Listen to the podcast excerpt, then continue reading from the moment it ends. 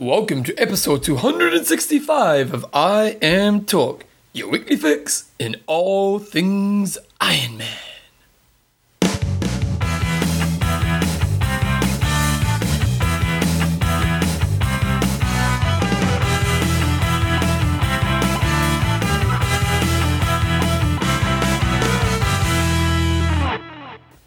Righto, guys, welcome along to episode 265 of Iron Talk with Coach John Newsom and Bevan James Oz. How you going, mate? I'm Good, and you? I'm actually pretty good too. It's good. I got sleep Life this good. morning. We, we started a bit later. We did, yeah. What, what was all that about? Well, we were interviewing Gordo, and uh, I had to move the time because Belinda's working today, and then he wanted to go a little bit later, so hence the slightly later start. And I just I got to sleep in. Nice. Stop at six. Yeah, I'm a good kid. nice. Actually, wake up at five. My daughter ha- has a cell phone, and I take it off her at night time. About nine thirty, she takes off because she reads in bed. And uh, and uh, it's- I I left it in the lounge, and she had this bloody alarm going about five. Oh, it's so annoying. But oh, I survived. I am Talk is proudly brought to you by Coffeesofhawaii.com. for uh, the world's greatest smelling, tasting coffee. Nice. Athlinks.com. For a place to show how amazing you are as an athlete. Nice. Nice. And Extreme Endurance. and a place to get some stuff that's going to make you that amazing athlete. You're like, Exactly. they're just yeah, kinda- I'm just loving it. just, just loving it. Hey guys, in this week's show, we've got some news. Actually, we've got quite a bit of news this week, haven't we? Season is starting to hot up. It's a, it's a, it's a heating up in the IM world. We've got a website of the week. We've got an interview of Gordo, and it's going to be a lot about the paleo stuff, isn't it?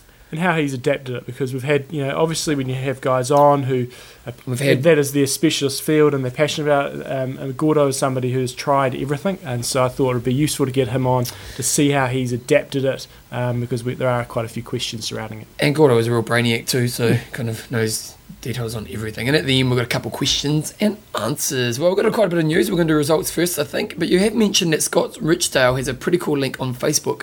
So yeah so it's through to a site called um, finishlinemultisport.com they have a Facebook page and uh, they've also obviously got their website but the good thing that they've done for us obviously they've done it just for us because I keep requesting it basically each weekend they'll sort of post all the, all the weekends So it's like a um, link to all the results. Yep. so it just makes life easier so So, for results example, we had Challenge Cairns, Rev 3, how does that one? Quassy? Quassy, yeah. Uh, Challenge Kraichgau, Mooseman, uh, 70.3, Switzerland, 70.3, Hawaii, 70.3, Escape from Alcatraz, and then the ITU World Cup save the best for last. Save the best for last. So just a good place to keep everything. Um, if you're into your results and you want to get them all together in one place rather than looking through like a magazine site like Triathlon Magazine, then uh, it's all good stuff. But we are an Ironman based show, That's right. so we won't talk a lot about the 70.3s. No, not so because there's so many on the weekend. But we are going to talk about Challenge Cairns, first year of the race. Did you go and watch the video?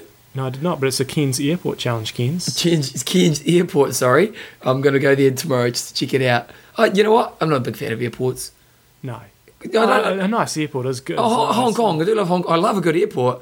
I hate how they just rape you because they know they can inflate prices. Yes, that does frustrate me. Anyway, um, You have choices. Uh, everybody's got choices. well, not really for airports. You go well prepared. What if, what if you're going to Auckland? What's the choice? No, no. In terms of choices, when you go there, in terms Oh. of food and, and Yeah. beverages and what have you. Yes. So, Any- what, what was the video like? Well, the video it was pretty good. Um, what, what, was interesting? Actually, I thought from the video's perspective, it didn't look like they had very big crowds, Right. which was maybe a little bit disappointing. But first year race, so maybe the community will get behind it as it grows along.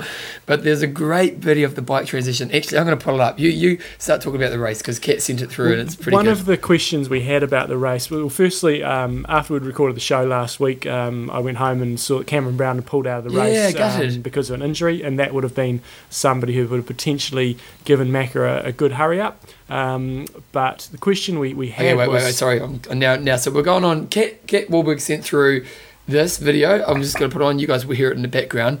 A beautiful bike transition. Watch this. So he's coming out. He's running out. Oh, it's quite loud. Turn it down a little bit. He's running out. Look, I think it's the first swim out guy of the swim. yeah, Watch this transition, John. Clayton Fettell, I think it is. Clayton Fettell. Watch this, and he's on the bike, and away he goes. And no, he's not. He's off the bike. Oh! He's not happy, so he gets on the bike. He's a bit, a bit embarrassed. It's okay. He's had his gel. That's all good. Oh, the bottle's off. oh no! Oh, he's not in his happy place. Eventually he gets on his bike, so Away he goes. He must be one of the leaders if they're following, if not the leader. yeah, no, no, he must be the first guy to the swim because you got Macca and those guys come out not long afterwards. So Oh, how embarrassing. that's how not to do a transition. He won't win the transition. No. because I think the um, I'm pretty sure Clayton Fettell was first out of the swim year he was in 43 48 43! uh, We think it's short, or is just no, he's an uh, amazing swimmer? Uh, maybe a, a little bit on the short side. Um, definitely, it is looks very much like on the short side, but he's a very good swimmer. Um, but he's much very much an ITU guy, and so he would have jumped on that bike and uh, trying to do ITU style, forgetting that the bottles are there. Don't know what you're thinking about. But his putting leg it was over. Yeah, that's true. That's true. That's true. It wasn't the sharpest effort. So we, we were wondering whether Macca would go out there and smack it because clearly he was the best athlete in the field, or whether he just um, raced for victory. And uh, it looks like we had somewhere in, in the middle. He, he looked like he put in a really Yeah, solid he, effort. He, he definitely didn't like. He, look us in the photo. They have um the the video you can watch swim, bike, run, and so I watched the bike. I didn't watch the swim and the run. It does look like a stunning course. Oh, like it looked beautiful, like really beautiful course. But in the run, he came off the bike with other guys. So Mhm. you know, and he, and he put you know 15 minutes. I think he ended up winning by, but. You know, it didn't look like he slaked it. No. 251's not slow. No, not at all. Uh, and it sounded like a pretty pretty tough, fair course. Um, times were pretty quick, but uh, yeah, I don't, I don't think he was. Uh, he obviously was not probably at one hundred percent, but he, he went harder than I would have anticipated he'd go. There's a couple of things around Macca. First of all, know, he's meant to be racing this weekend Um, or an ITU race real soon. It wa- there's, there's, he, apparently, he tweeted that he's going to race Kitzbühel. I stand by my comments. I don't think he'll get on the start line. No matter how much he wants it, he doesn't have any points. So I just can't understand how he will get on the start. So he's in a real interesting situation. You don't, you don't think he's going to be able to get points now, Mm-hmm. and they don't have wild cards. I, I'm pretty sure they don't. So Pretty unless sure they wild card, he wouldn't be able to get in. You don't think? No. Unless there's something you don't know. Yeah. And hey, let's be honest, there's nothing you don't know. I think there'll be a bit of an outcry from athletes who go around and follow the series, rightly so, if they start issuing wildcards and just let people into the race. Do you think? Do you think someone like Macca is good for a race? Yeah, to a degree, but having looked at his swim there, he is not. Gonna, uh, he, is, he will not be. Well, who knows with this race? I don't know if you can really base this race on Well, the, but the fact is, he was three minutes behind guys out of the swim that are good swimmers, but they're certainly not lead pack ITU swimmers, in lost three and a half minutes. Two other things. Uh, uh, the, interesting thing is, first of all, he's got his book out, and if you love Macca or not, I don't really care. Buy his book because he wants to try to get it on the New York Times bestseller. Now, you know what? I think it's cool for our sport if we can get him in the top, you know, on the New York Times bestseller. So if you're into reading good sport books, Porno actually sent me through um, a text last night saying it's out now. You can actually buy it now, and um, he started reading it and he said it sounds pretty good. So um, I, we, we're getting copies, aren't we? Have, you, have we got copies yet? got it yet, no. Okay, so we'll have a read of it. But I just kind of love the idea if we can get an Ironman athlete in the top, you know, best books in the world. So if we can get behind Macca on that one, that'd be really great. And he does tell a great story, as we Yeah, know from totally. from the, and he and he doesn't kind of hold any punches back. What is interesting? Let's What say- is interesting? Well, really? it's fascinating, John. I was thinking about this as I was watching Macca on the run on the YouTube clip. If he doesn't, he's done a he's done a night challenge race this year. So he's done this one. yeah. He hasn't done an Ironman race. So let's say over the next couple of months, you know, this the Olympic dream doesn't come true. Surely he'll turn up to Kona. He said he won't, but yeah. Well, do you think he will? Let's say he goes to this next race and he blows and he realizes there's not a hope, or it proves that there's not a hope. Mm-hmm. Um, do you think he then goes, well, I was talking to Kona? He said he won't. I mean, initially that's what I thought he would do. I thought he might dabble in short course, do it up until a certain point, and then just, and if he doesn't make it, then uh, do an Ironman. And he, he would, I, I would assume he would have enough points just by doing an Ironman of Oh, yeah, winning, Kona, winning yeah. Kona, and then doing another race, and he would probably Yep. win or get in the top three, no matter how hard he went. Uh, so I think he'd have enough points. I would love it to see, let's say we get to August and he hasn't done an Ironman. Turns out the Olympic dream's not happening. Would they give him an entry? For Kona, Yeah, mm, it would be very interesting. It would be interesting, wouldn't it? Mm. Anyway, challenge, challenge. Dangerous precedent to set if they did. I would, I would imagine. I Yeah, well, because Crow would be angry, wouldn't he? Mm. Yeah, yeah. So Macca's times he swam forty seven twenty six. He rode four thirty four and then ran a two fifty one. So it's a good, solid all-round race, isn't it? Yeah. Eight fifteen. Matty White had a very strong, solid race by the look of it in second place, eight twenty eight. So he was uh, fourteen minutes down. Lost uh, time on the bike, or pretty much across the board, swim, bike, and run. So he didn't come off the bike with Macca and lose fifteen minutes. Uh, and Tim Berkel, pretty similar. Um, you know, like those guys were swimming 49s, biking about 438, 439, and both ran 427, so not much between those two. Kiwi Jamie White in fourth, and Clayton Fettell in fifth. Graham O'Grady. Graham. O'Grady. So he was my pick for saying, watch out for him. He could potentially do some damage, and it looked like he uh, he smoked the swim, swam 44, and uh, rode did four, Ryan. 437. So he probably would have. Well, he, I think he would have come off the bike with Macca just looking Yeah. at those numbers. Um, but then he ran an eight hour and 48 run. That can't be right. No, I think it is right. Um, Really? well, I think did he he, go over sleep? I think he must have just gone for a, a, a stopped and carried on. But the thing is, he got ninth. He'll get some prize money. Oh, so maybe he went away for five hours, had a sleep. Then I'll go back and do that last two hours of the run. I must get some money. That's what, that's the thing. You just got to finish in these challenge races. They pay. I'm interested to see what happens next year with this race. I don't know what the numbers were like here, as in the the- Participants. yeah, as in the age groupers. But you know, like Australian people are saying, well, we're not got enough Ironman races. Well, this is looks like a pretty beautiful race. You getting guys like Macca there. I think it was it was pretty good. Yeah, um, like I- they, I they, had the, they had the half as well, and, and I think that was well populated. So I, I- uh, it's just whether they go. I think the, the race will continue no matter what. Yeah. But whether they go bugger this, we put all this money into prize money, and people haven't turned up. I think that's the question. We we will wait and see. What How do pro, pros know about prize money? Is it just their initiative? Yes, to a degree. You know, obviously. it, I- is it that the pros look at this race and go, oh, I was, I was an idiot for not turning up to this race? Yeah, well, obviously ITU now have all their not ITU WTC have all their prize money listed. So you go to one website. And I'm sure the challenge, and stuff it's, it's variable, depends which website. But you've got it. There's, there's I'm not, sure you could, but I'm sure you could. Like, There's not that many. There's not that many Ironmans around the world. Yes, there's a lot now, but there's still, Yeah, you know, I don't know, yeah, it's an hour's research. forty something Yeah. like that. So. Um, there was guys, so I think girls, so I think Rebekah Keat had a good race there. Uh, 52 minute swim, 5.16 on the bike, and 3.14 on the run for a 9.26. So again, we do that sort of often do that hour comparison when you look at the male winner Yep. versus the female So winner. was probably So a little bit slower than Macca 10, set. but you'd say well, Macca's in a, probably in a better calibre than what she is um, relatively. Uh, Melanie Mitchell, she used to race short course when I was um, back in my day. Back in the day, John. Days, so I haven't seen her get on a podium before. Uh, so a 9.30 for her. Carrie Lester in third and 9.34. Belinda Granger down there in fifth. And uh, yeah, so pretty pretty good racing on the girls' side. I think you know 9.26 for first and then 9.52 for seventh. So not not a massive spread. Not a massive So- spread, but not a bad race, John. Okay, well, you want to talk about the other challenge race? Well, there was only um, I mean, there's a lot of 70.3s at the I weekend. said we but were going to talk about them now. You're, Yes, but you're fooling me. But we've got our good friend Yvonne Van Vlerken, so I wanted to give her a bit of love. Okay. Um, And for- Joyce Nader? yeah, she she took it out. Um, 426, pretty good field, beating Julie Wagner and, and old Joycey, and only, you know, 426 she won in, and uh, fourth place was 428. So pretty close racing. And Andreas Raelert, interestingly, took out the men's Well, race. Thomas was still rocking it out Yeah, in fifth it's- place. So- How old would he be now? couldn't- 55? Couldn't tell you, but I would have thought. Joke. So he's older than Macca, so I would have said maybe about 40, maybe a couple, about about 40. When did he win it? I'd have to have a good hard think about that. It's like 98, wasn't it? It would, it would be ballpark that figure around Yeah. around 2000 somewhere. No, it definitely wasn't 2000. Right. Yeah. It yeah. was 98. Yeah. No, you'd be right because he was in the he was Before. coming in in the Mark Allen end of Mark Allen Yeah. era, and um, it may have even been before '98. Yeah. So, yes. Yeah, maybe it was. I'd have to systematically go through. Yeah, there's a systematic way of doing it. Okay, coming up this weekend. Oh, there was also lots of 7.3s, but we got bothered.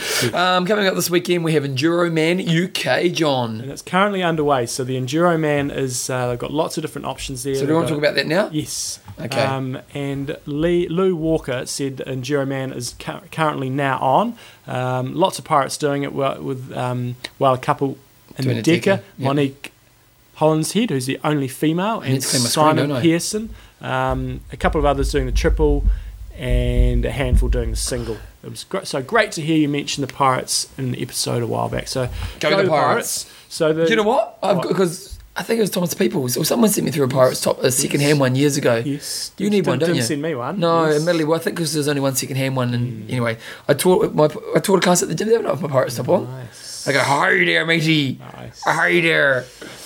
So given that, you, uh, you know what? Tom Stringer is winning currently at this stage. Now, Well, no, he won day three so in a tie.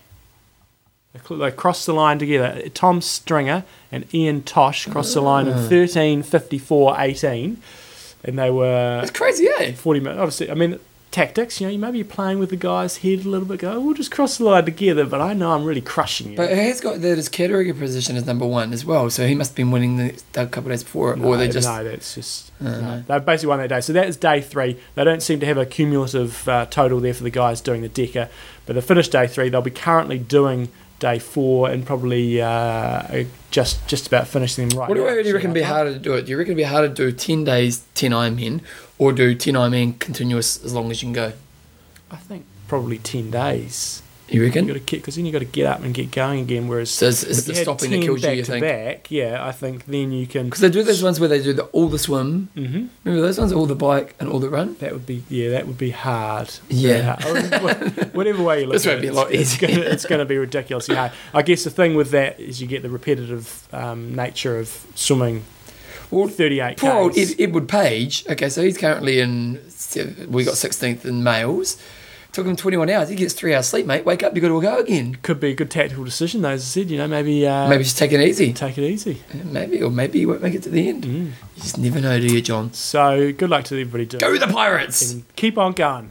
Okay, other news. Oh, so what else we got? Also- D Day. D-Day and the Chalon on Sur. These are all iron distance races, courtesy of uh, K226. Schloss. And the Schloss Triathlon in Moritzburg. The Germans are getting underway. Okay, other news that's come up is that Rutger Beaky has retired. Now, I found this really interesting because, uh, like, you read the piece about it, and he's saying he's kind of a black and white person, and that he, there's no kind of grey in his life. If he can commit 100%, he was keen, and he feels that he can't commit 100% to the sport anymore, and so it's time to move on. Which is, which I totally respect because I think knowing when to stop is really important as an athlete. But he's only 33. So, had a bit of a yawn there. just had a bit of a yawn. Um, uh, the, reason, You sound like the Frog. the reason I, uh, I wanted to bring this up is, um, yes, I, I totally agree with, with what you're saying. He's, he's relatively 77? young compared to um, a lot of the guys, you know, like say the Cameron Brown. He's actually born pretty close to me. I was the 19th of August. He was the 8th of August. Nice. There you go. Um, Well, you know, like really, if anything, if you think of physiologically, you know, we say that, you know, your best years are your mid to late 30s because you've got that big endurance base and, you know, an Ironman, you don't really need that kind of top end speed. So, you know, at, right now, you kind of think he'd be heading into his best time as an athlete. But we've also got to look at it uh, in terms of getting on with, with life, and we all know that pros do not make uh, a lot of money. Um, and so if you if the motivation is not quite there, and you're also not making the best best living in the world, um, he he's, he was a very very good athlete. Well, he got second in his first Kona. Yeah, but he but I don't know how. I've got no idea how much money he was making, but those, it's very top heavy. Those top top guys are making really good money, um, but that second tier down making a living, and then the third tier down are, are, making a lifestyle. So uh, maybe But- with him, I reckon he would have been alright because apparently, if you read this piece, it sounds like he was very well known in Belgium. Mm. and you know because he was recognised as one of the top athletes of all time. So, you know, for someone like that, if he's got good, you know, good people behind him, that you think he'd be able to make a pretty good living from it. But you never know. Um, But I think he, he deserves a bit of uh, kudos, as you said. He's had he, he's, he's won had- three Ironmen, but he's had uh, two podiums. It's, it's his Kona performances that really stand him apart. As he hasn't won it, but as you said, he's, he's had podiums. I think and, got uh, five top fives. Yeah, Yeah. and that's just awesome. yeah, So very very impressive. yeah. So we'll miss you, Rudke, Rutger, Biki. Rutger, Rutger, I think Rutger. Rutger. Rutger Biki. Rutger rugby. Anyway, um, Ironman Canada Part Two, John oh. 2.0. Surprising that it's taken this long to get another Can- uh, Ironman Canada. They do have quite a lot of iron distance races over there, but um, you know, Ironman Canada is really one of the kingpins of the triathlon circuit. When you, you look at the history of the sport, we've got Ironman New Zealand, which has been around um, an eternity. You've got Japan and Canada and Kona, and uh, those are really the ones that, Yep. That, from day one. for, that have been around for an awful long time. So How come New Zealand got an Ironman so early? that's a good question. I don't know. We should You know what I mean? Like, because it's kind of like you okay, Hawaii, sweet, Canada, sweet, Japan, you know, big, you good old small New Zealand. Mm. Like, how did we manage to knock one out? Do not know the answer to that question. It would have been someone's initiative. They go, Yeah. oh, I like that Ironman thing. Make it one." happen. Yep. Um, so it's good for you, all you guys in, in North America. Um, there's demand for races, so good on Ironman for finding another location. It looks like a cool location. Um, so Well, what's what's interesting out. when you read this piece and they think they'll get they'll sell out glad basically. one of us read it. you said do your P's. I do I do my work. They're saying that basically they, they think they'll get two thousand participants in the first year, so which will be a sell out, I imagine. Yeah. But they're saying that for the region, so where is it? It's Mount Tremblant. Yeah, yeah. Um, and and they're saying that they reckon so it's got a five year contract to do the race, Mm-hmm. and then they'll reassess at the end of five years. But they're saying that the direct and indirect economic impact for the area is estimated at twenty million dollars per year. yeah. Okay, now who knows if that's true or not? I've done one. I've done some of those. Uh, And, and you kind of you kind of just put a little bit up, do you? No, it's. You know. I didn't put like for example with my triathlon festival, I, the, the numbers got plugged in, and um, granted, because what you got to do, you got to you got to say you're out of town. People who come out of town, and so when I look at my the, the statistics of mine, I've got Christchurch, and then I've got the greater region. So you classify those people. Ash Vegas. Out, yeah, outside Christchurch, Okay. which is for an Ironman. This is a lot more relevant because you, you would go Yeah. to an area, Yep. and um, and so then you got all the economic, economic impact. And like for for my little event, that was say uh, about nearly 500 people. If those people were in fact coming coming from outside of Christchurch, So did you make out they were? Well, no, they're not in the Christchurch City Council area, Ah. so I didn't make anything up. Yep. But then they're probably not going to come into town and stay the night. No. that is the theory behind it. You know, that impact was 150 200,000 dollars Oh, for really? my event. Wow. But yeah, so that's, you that's don't how you come up. think it's true. You're not doubting it. I'm not doubting it. Hey, that's, how they come, that's how they come up with these numbers. Well, but it's, it's, go back to our whole complaint about pros getting money. If it's bringing 20 million bucks into the region, which I know is probably quite inflated, but that would bring a lot of money into the region. Maybe the region should be giving the pros some money. You know, you read the pro gets what 10,000 bucks. Yep. You're making 20 million out of this. Yep. Ah, John. It- It's a, it's a, I see it as a win-win situation. If you've got some awesome pros in there, then it's going to get more media coverage for your town. Like Ch- Yep. we wouldn't be talking about Challenge Cairns anywhere near as much as we have if Macca hadn't been racing. Yep, totally. So Yep, it's worth it. Mm. Okay, John, the other big news of this week is that there's a new top dog at WTC, and his name is.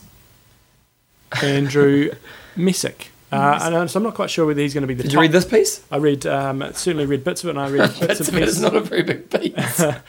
uh, time's precious.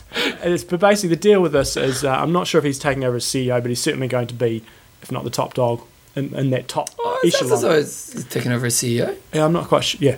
Wh- wh- Well, what would it basically? This piece is pretty interesting. It's written on a slow twitch by a guy called Dan Empfield, Dan Empfield, Yeah, is slow twitch. He is Yep. the man. he's the man, and it's a good piece Hmm. because he, he kind of basically says what Ben Fertic's done in the last, you know, kind of seven or eight years since he's taken over, and and if you look at it as a business side, he's really kicked butt. You know, like Mm-hmm. he's turned it, he's massively made the product a like, stronger product, but maybe in some ways he's kind of not so focused on the customer experience. And then what's this guy's name again? Andrew Messick. Messick. And he's saying the difference is with Messick, he really does come from that place of I'm focused on fans, spectators, and you know, the you know what the people are experiencing. And so uh, we're not sure what's happening with Thuric at this stage, but sounds as though, or um, Dan Empfield seems to think that there's going to be a bit of a merging of each of these people. And I think if that's the case, that's a good thing for our sport. Oh, totally. So he this this guy um, Andrew basically runs the tour of California, which Yep. has turned out to be um, a fantastic event. Now it gets a it's a, gets a great field. We had people like Chrissie Wellington and um, Macca going there and doing the time trial against. They didn't necessarily race against the pros, but they had a, a Yep. race with them, so you could compare it on a like to like basis. Well, the other thing as well, we got an email from a listener, I can't remember who it was, but they were just saying that they've been doing California for years. And like 10 years ago, it was just a joke race. And when this guy took over, he's just through the roof. So hmm. he's got some good credentials, and it sounds as though people seem to like what he's done hmm. in this race. Um, I just hope it sounds as though he's got the same kind of attitude like Felix has. Like when you talk to Felix the, from Challenge, you get the experience that it, they're there for the customer experience, and to me, that's the, the foundation you used to start hmm. from. So Totally. so hopefully we see some good moves in the sport moving forward, team. Uh, what other piece of news we got here, Jumbo? We've got um, ITU update, is it? Yes, ITU update. Okay, John, what happens? So at the weekend we had the World Championship Did you get up and watch it? Dextro Energy. I, I uh, T-boxed it. T-boxed it. What time did you watch it? Uh, no, actually, I watched the men's race delayed live, delayed coverage. Um, it was ten o'clock on Oh, that's Sunday morning. It's funny watching sport at that time in the morning, but isn't it? Because by the time it's finished, you kind of, you know, one o'clock. I was sitting, oh, it's a good thing I have the laptop there, doing a bit of wireless work and sort of because you don't need to watch two hours live of that. But you do. But I do. but I got, got rid of the family and uh, watched it. So it was it was uh, it was good stuff. Okay, so, wait, see, have I, have I pulled the results up? So the, the, the, the way the race unpanned, as I said last week, the course in Madrid is uh, is You pretty hilly. last year, didn't you? before. Before, I think it was. Uh, didn't go last year before, I think.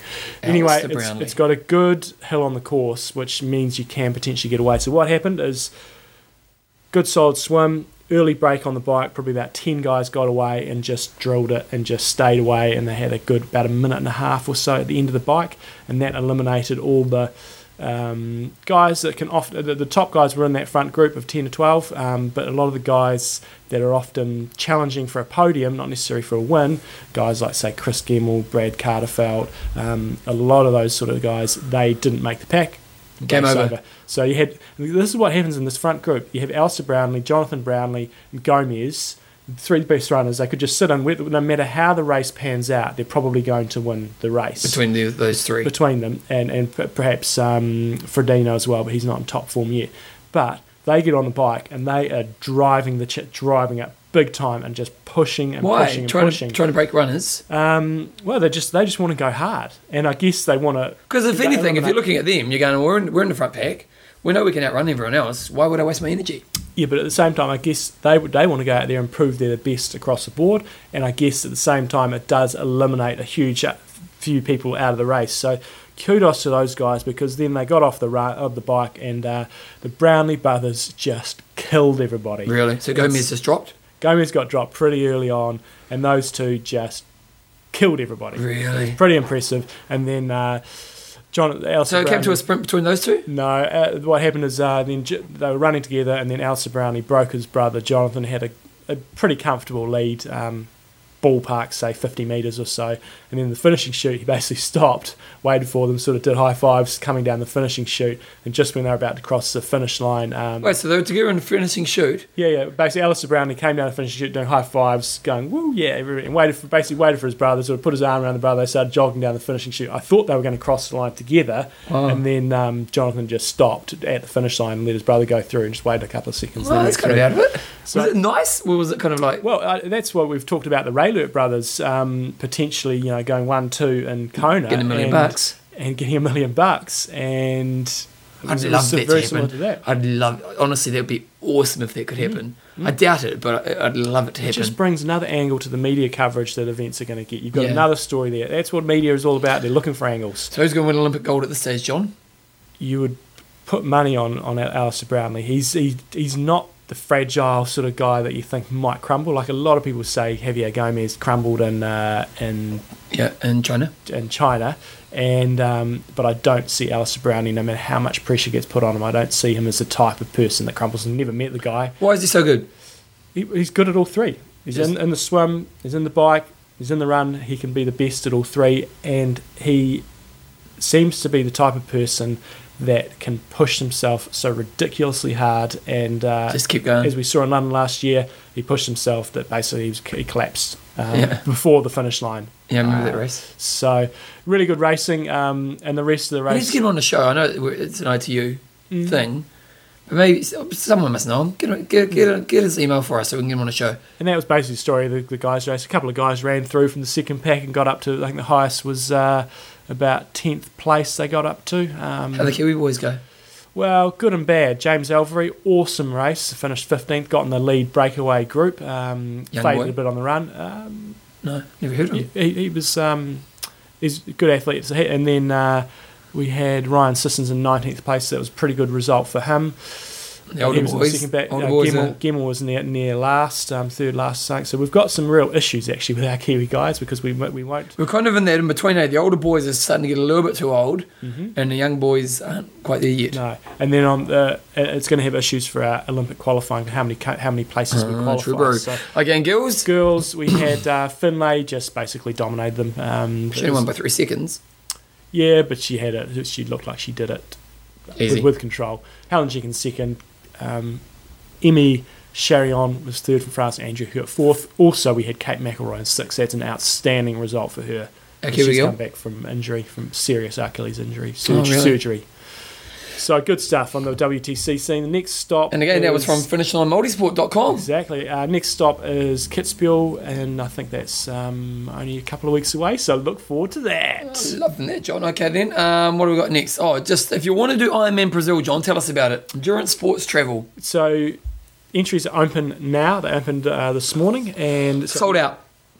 I don't know. I I don't, don't I don't think they're sold out yet, but they they, they probably will sell out there. So basically, Endurance Sport Travel said, you know, it's going to sell out. It's one of those destination races. It's really awesome. Yeah, well, so, the, Juice Senator, he's been there. I'm pretty sure he's been there, and he Yeah, just said it was amazing. so they just really wanted to t- let people know that the entries are open. Get on if you want to, um, whether you go with them or not. But they're just saying it is a really cool race. The other thing, um, just You know what? If I'm going to Brazil, Brazil doesn't have the best the best reputation when it comes to crime.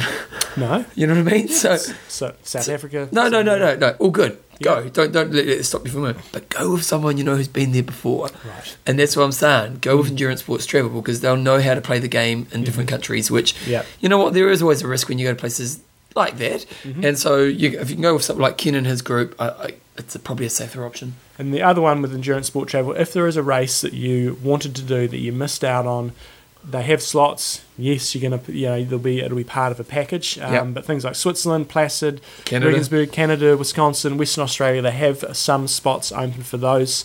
Um, Cozumel. Cozumel as well. So if you want to get on it, um, get in touch with Endurance Sport Travel. Okay. And if you want to go to Kona, they still have condos over there. And then you get to have breakfast with John and Bevan every day. And Joe on the last day. yes. Joe's coming over, team. You get to meet my Joe. All right. Yes, we might even have her in the transition race. She's going to be our videographer, I think. Oh, is she going to do video? We're going to do video, are we? I think so. Oh, okay. Okay. She can be a videographer. We- We're not allowed to do live video or anything like that, but I, I, th- I think it'd be quite cool out on the course. Oh, we can do interviews and post them later. Yeah, yeah, yeah. Yeah. Um, we can do interviews, but I'm thinking on the day, um, getting some different angles in terms of, um, Oh, you know, because yeah. you'll see all the coverage on ironman.com, but, you know, be, I was thinking, like, actually being out on the Queen K and sort of showing where the energy lab goes and not with all the fancy, We're beautiful. but she won't have a bike. Um, We'll borrow someone's. one. Yeah. Yeah. She can run out there. I told her she gets it by the pool. Good times in Kona. Okay, Jumbo, uh, do you want to do sponsors? Yes. Sponsor, athlinks.com. So a lot of you guys will be on Facebook and you sort of know. I don't know if you want to go to Facebook, that's okay. No, no, I've clicked on Athlinks on Facebook. Okay. Um, so Athlinks have obviously got a Facebook page, but no more what I was uh, wanted Oh. to look at. Are you logged in? Yeah, I'm logged Yeah. in, John. Um, is on Athlinks, you've also got your wall. So if you go uh, wall there, Well, yeah, there's my wall. um, and so we- you know if, if, the guys on Facebook, you know you've got your wall and you can Yep. see what's going on with all your friends. it's a feed of all the things that you do and, and the, the people and, you're connected and to. that's basically the same on Athlinks as well. You know, if you can generate your group of friends on there, uh, your rivals, then they can post things on your wall, um, and you can just basically see what people are up to. So, like from Bevans, he's got you know somebody down here in his newest content additions. Eddie Fartel has added a picture of his Fardell. Uh, Fardell on his bike. Belinda Fong has added a, a picture update, and Nice, got- that's a great picture too. Look at that picture. yeah.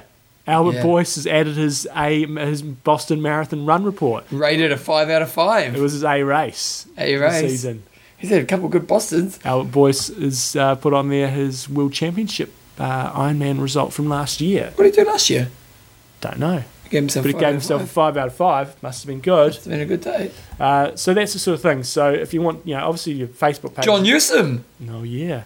You- Add, added my Blue Seventy Helix on there. Nice. And then old Troy, go Troy from Athlinks come along. He said, Love those blue 70 wetsuits. I can't imagine you get too many occasions to wear them in the part of your world. And I mean, it's so cold in Christchurch. Yes, we Yeah. actually we're very. When I've was the last never- time you wore a wetsuit? No, I'm just saying I've never done a non-wetsuit race in New Zealand. No, neither actually. they they basically don't exist. don't. Because, oh, there's about maybe one or two occasionally, like Kinloch uh, and Lake Taupo in the middle of summer. You can sometimes do some there, but that's about it. So that's. That's the thing. If Athlinks, they've got your wall. If you want to keep updated with your athletic friends, then that can sort of segregate things a little bit from your say your Facebook sort of page. There we go. Get on it, athlinks.com. Check, check, check, check It's, it out. it's time. Yes, it's Gordo time. Do you want to do discussion of the week? Oh, did I put it on Facebook last week? Yes. I did. Oh, it was the music one, wasn't it? Oh, do you want to do Gordo now? Yes. Well, what we'll do is we'll call Gordo now, but we'll do discussion on the show. Yes. So we're going to pause. And we'll be right back. I love the pause factor that they guys don't even realise what happens you really between. do. I know it's a simple concept, but look, Yeah. like I was doing my other podcast, we were a couple of minutes. I was doing my other, I've done the latest edition of Fitness Behaviours out. What's up? Put it out the other day. Actually, need to put that on Facebook. But anyway, it's out. It's, it's out there. And I said, oh, I got to go because I'm I'm training the St Andrews cross country team. Nice. Yeah. Phil Look- Costley's he got a big, big shoot. I don't know if he did it actually. No. He used to be a teacher at school. Yeah, Anyway, yeah. Yep. And uh, and I, so I recorded the show, but didn't get the second half of the show recorded till the next day. Crazy. they didn't know that, John. Crazy. Oh, the tricks you can do in this world. It's like magic. Okay, here's uh wait, we'll be back in one second. But really we're not, we're doing see. It's just so entertaining every time. Right, here we go. So we're back and we've had our interview with Gordo. Amazing interview. Yes. We're a bit rude at the end really, weren't we? So Cause- cut them off, didn't Well, what we do is often we say goodbye because we're going to stop recording. We say, okay, see you later. And then, and then we go, oh, okay, we'll stop recording now and we have a bit of a conversation afterwards. And we say, bye, see you later. And there's a bit of a pause and he goes, oh, okay, bye. so sorry about that, Gordo. We didn't mean it that way. Uh, discussion of the week. So last week, I've been listening to Daft Punk. I've been buying my music on iTunes. Yes. And, uh, and it's about people who actually came back saying, loving the Tron. Tron. Liking the Tron. Yeah. I mean, this week I'm thinking I'm going to go buy an album by a band called Arcade Fire. Arcade Fire, I know them well. yeah, What do you think of the album? it's great. Maybe each week we could have an yes. album of the week. Okay. You give your album, Yeah. I'll give mine. So then uh, we asked, what were you guys listening to in training, or what's the best music? Some people actually gave other things, not just music.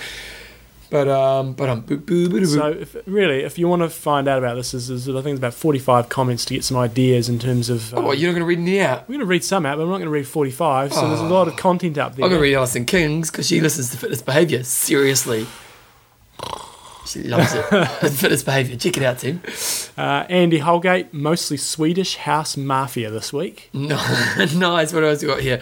Uh, Ryan Goves, I am talking marathon talk. Some US based political. uh, Now, political podcast. There's one I love called Common Sense with Dan Carlin. Check it out, Ryan. Uh, Jay Waters, The Gentle Breeze on another sunny Wellington day. No iPod today. Oh, well, let's get some music here, eh? Um, Journey, beautiful, with the soundtrack from Sucker Punch. That's Roy um. Christine McKinley, Run, podcast. I am Talk, of course. Also Endurance Planet. Bike, at the moment, is a mix of dancey stuff. Timo Maas, Paul uh, Van Dyk, Gatecrasher, Cream, Paul Oh, nice. Empire of the Sun, Ministry of Sound, etc., etc. Those beats help me keep my cadence up while riding. How's that one? Michael Sharia? Yeah, I go with that. Yeah, 80s hair band, beautiful. Screaming Rockers, John, remember that? Nice. So, GNR, or maybe the Mortal Kombat soundtrack. Mark Johnson has sold his soul, putting the, the M dot logo as his profile picture. Hey, maybe he's proud of it. Yeah, okay. Uh, the Killers and the Best of Rocky. Struggle to pace myself when I, the Tiger, and the Rocky theme tune comes on. I totally up. understand where you're coming from there. Uh, George Larson, uh, he's got the Foo Fighters, Wasting Light, and uh, past albums. Eric Satchin, the new Beastie Boys album is fantastic. I might have to get It's that one.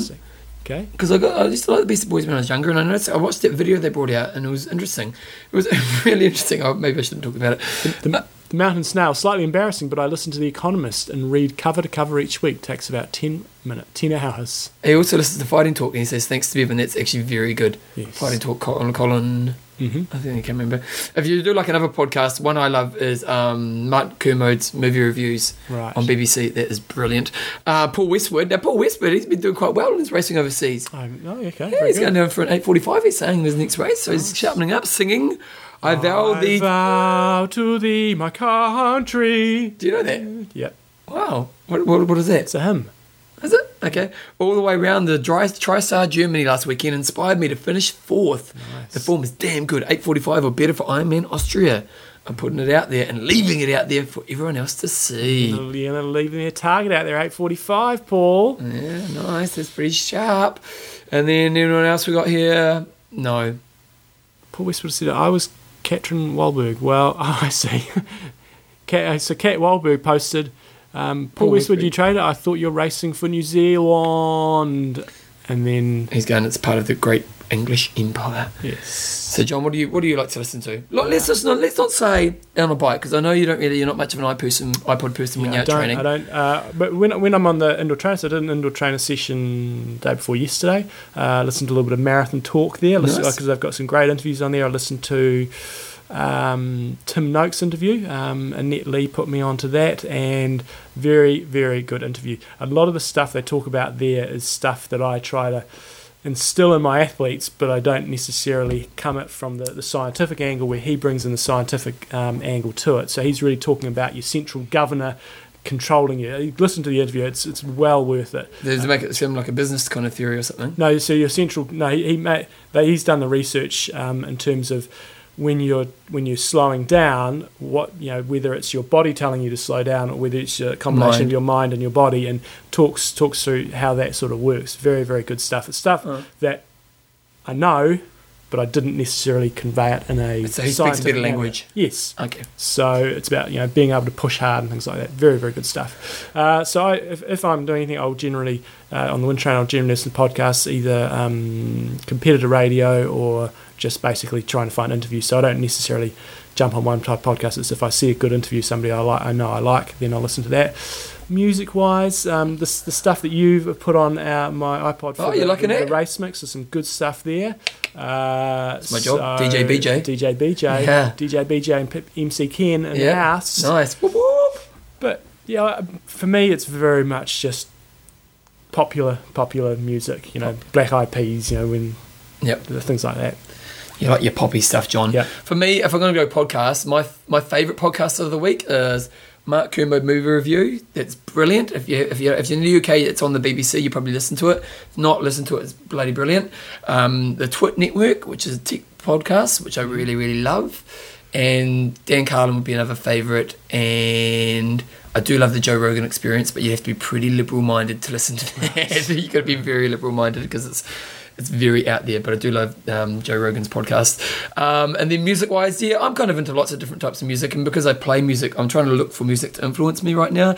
So I'm just exploring lots of different things. And uh, so, yeah, at the moment it's Tron, but I'm trying to buy an album in a week Nice. and then kind of just play around with that. And so, yeah, Arcade Fire this week. So there's lots of comments on there, lots of ideas. If you are in a bit of a rut in terms of what to listen to, so just go to our Facebook page and check it out. Well, John, the question is we've got a, uh, we haven't really got a discussion for this week. No. Okay. Well, what do you think a discussion could be? Let's make it on the spot. What's an issue in the sport right now? What is an issue? The What's a good thing about sport? No, let's do it. What do I love about Ironman? Because sometimes we, but sometimes people think we're a bit too hard on Ironman, Mhm. and I think we've done this before, but let's do it again. Yep. What is the best thing about Ironman Mm. for you? Yes. Okay, so And we're is- talking WTC here, though. yeah, yeah, yeah. The, their, their company because you know we, we we I think we the thing is we do actually deep down know that they're a great business. Mm. We do have some issues with some of the things they do, but uh, you know that's our job to kind of expose those things. And sometimes when you expose those things, it seems like you're a bit of a Debbie Downer, hmm and we're not Debbie Downers, are we, John? We want them to do well. We want them to. yeah, yeah. So We want a win-win situation. yeah. So what are the great things that WTC are doing right now? Okay, John. I'm going to put my opinion out there at the moment. The 70.3 series is very, very good. Yep.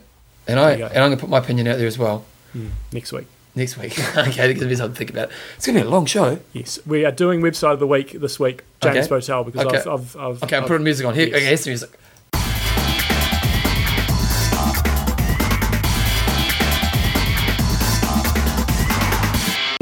Website of the week. Okay, let me pull it up. John, pull it up, pull it up. No, There's going to be times. what should we do? Sponsor first. Okay. Yes, coffees of Hawaii. sponsor. dot com. Now, a couple of people, basically, we're going to carry on the same thing. We all know you're the best coffee in the world from coffees of coffeesofhawaii.com. Go to our, um, If you haven't got it yet, sort your crap out. That's all we're going to say. Sort it out. How many years you've you been listening to the show? if you haven't got it. And how many years, how many episodes, they've, they've, they've supported us for over 200, I'd say over 300 shows. We've all had epic camps in Hawaii's and yeah, we've done over 300 shows. Yeah. And when did they come on board? Guessing maybe about 50. I don't know. I'm just, no, it would have been before 50. Okay. Yeah. Anyway, they're a great supporter of sport. So go to our talk page, imtalk.me, click on the Coffees of Hawaii logo. That will then take you through to the specials page. So last week we had you can put photos up on your I am Talk and you can of something representing I am Talk Mm-hmm. and you can win a jersey thanks to Albert at I am Talk. I mean in I am Talk, although he is kind of a part of I am Talk Yes. at Coffees of Hawaii and we've had three. We put it down to three. Uh, we're going to have a Val vote. Fogg's got a good one. Okay. Okay, cool. Middle I'm in it, which Yes, is his with Val Fong and it's I am Talk. Yes. And, and, and I will give her some credit here. That was totally her idea. Right. I'm Yep. not that innovative. Okay. So, so. Bell, you rock. Okay, but you want you actually think it comes down to these two? Well, no, we, we, uh, so we, we had a post. You go, go back, go Oh, back, and open up those six comments there. Oh, oh, oh, uh. So we, we basically had a, a page. Uh, a, it. Ah, here we go. There we Put your best I am talk profile pictures up here. Okay, Um, and so what we will do is we will decide on. I don't get these ones to be honest. Yeah, I don't think they were. They didn't seem to have anything on there. I couldn't find it. Yeah. But the ones that we, we, we will narrow it down to is. Jeez, just open that. Open this It's. Brian. Yeah, leave, leave it there. Leave it there. You want to touch it? No, just okay. So we had John Hancock, Nice. Mountain Snail, running down the finish chute at Ironman New Zealand wearing his I Am Talk top. Yep. Brian Lafleur Which we'll talk about in a second, but he's, he's got a quite a good one. and Emma Mackey. And Can Emma I Mac- look? I haven't seen hers. Can I have a look well, at you hers? can go see it there. Oh, look at Don't- don't this. oh, you click I can go back. I can go back. I can look at the photo. Emma Mackey, you rock the party. She's getting a tattoo. Wearing her I Am Talk bike jersey. That is pretty good. Nice. Okay, so those are the three. And she said that it was uh, she wasn't getting a, an M dot on her or something like that. So those are the three. So we got a choice Emma. Mackey, I must say, you must have the con- most consistent smile of all time. You look at all her photos here, John. Mm-hmm. You look at all the different photos. Oh, wait a second. Um, pull up the photo. Oh, look at this. All her photos. Mm-hmm. The smile is always perfect. Mhm. Yeah, perfect Very smile. good. Perfect smile. Perfect smile. Perfect smile. Photo, smile. Perfect photogenic, smile. some would say. Wow, I'm just saying. Yeah. She's just copied and paste, pasted the smile everywhere. Good to smile. Okay, so anyway, John, I'm going back to So, talk. and Got Jan, John Hancock running down the first chute um, in his I Am Talk jersey. We've got Emma Mackey who's getting a tattoo. And then Brian Lafleur. Yeah. Now his is pretty gold because he's actually gone and got a photo of his. He's got. It must have been a photo taken his his tr- tra- um, tattoo of swim bike run on his back. Mm. But then he's gone and put in the Coffees of Hawaii logo on there, the Iron Talk logo on there, and at the same time he's done Des and Troy on his Yes. biceps, And those are big Des and Troy's. Big, bigger than mine. Bigger than a lot of people, I think. Yep. So we're gonna you're gonna set up a little vote. People can vote which they think is uh, the best, Okay. and then they, they that person will get a How do I do this? Talk jersey. What I'm going to try to do, team. Hopefully, I can figure this out. Go to our Facebook questions. page. Questions. There we go. Can you do a poll? Yeah, well, that's what I think questions are. Okay. Add poll options. Who wins the jersey? Yes.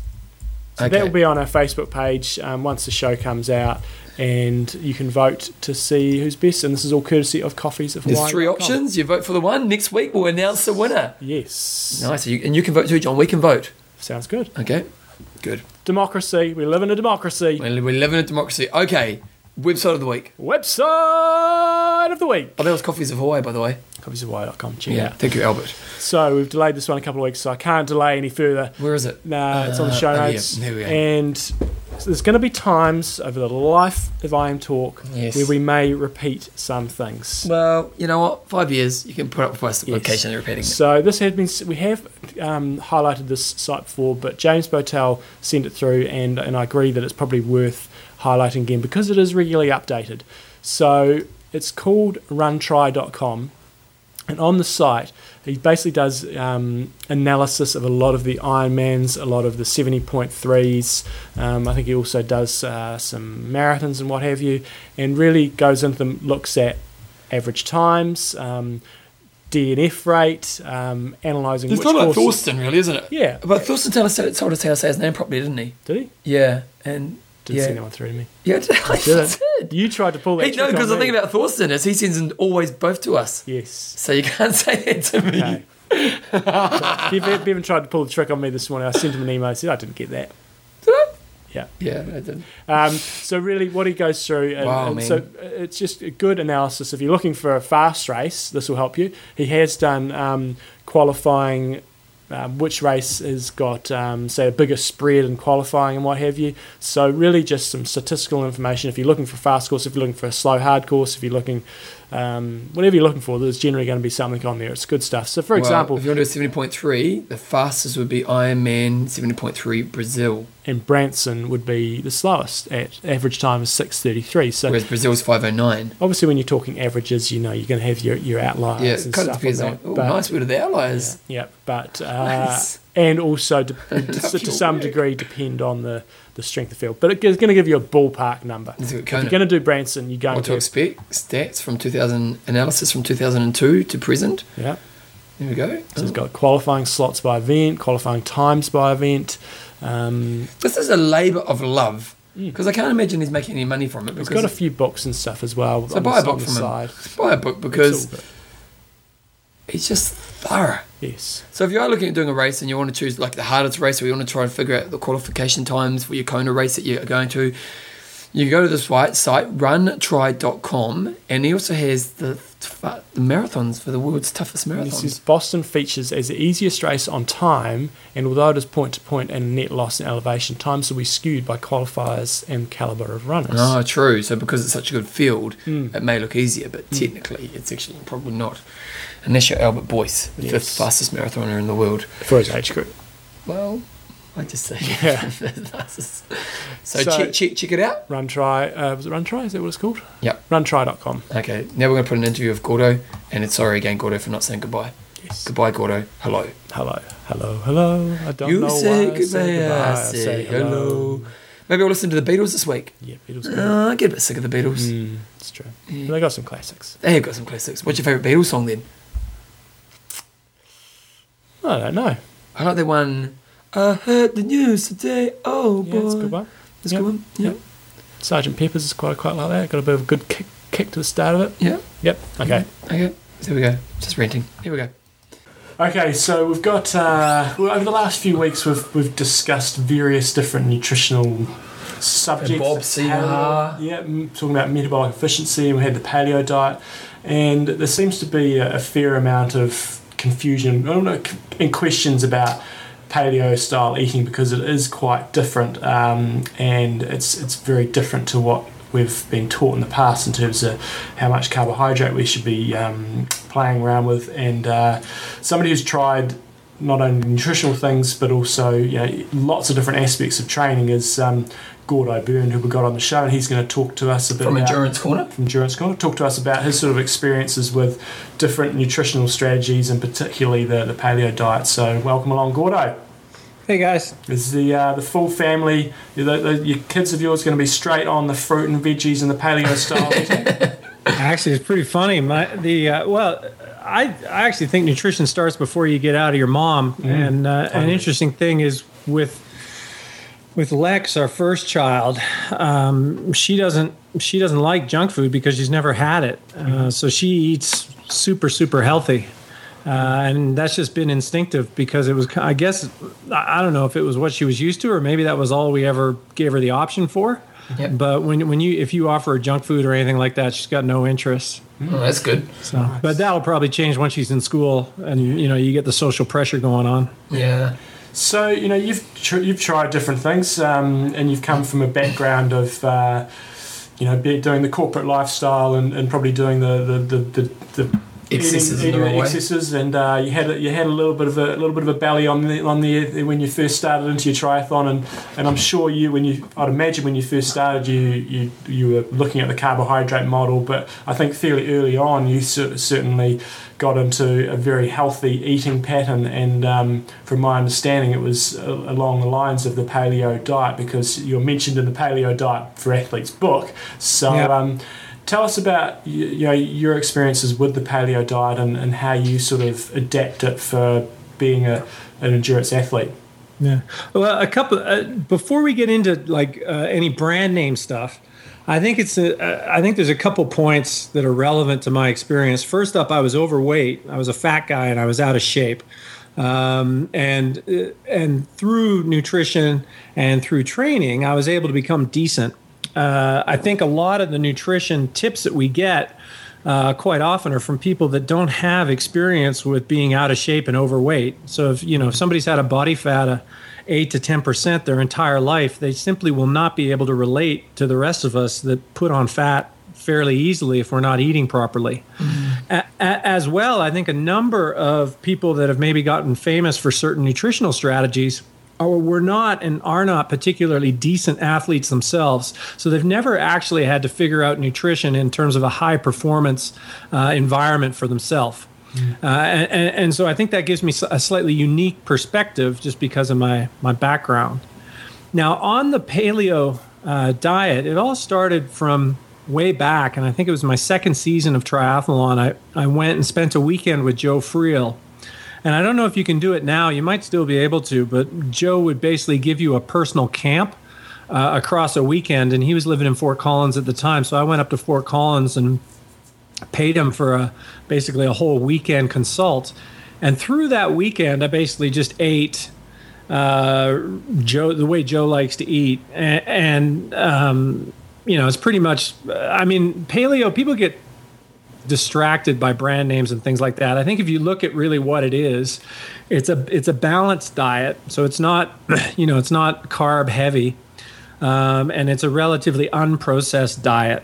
Uh, and I think the and those are the key things that I think people should focus on is you, know eating real food and eating an appropriate amount of both total nutrition in terms of your total intake as well as total carb- carbohydrate um, because I think most people uh, they tend to eat you know if you're gaining weight i mean you, you, are eating a little bit too much. And i think a lot of people particularly busy people will go for convenience foods uh, and that's you know the sports nutrition and the highly processed foods which uh, are not great if you're looking to stay full and maintain a stable weight.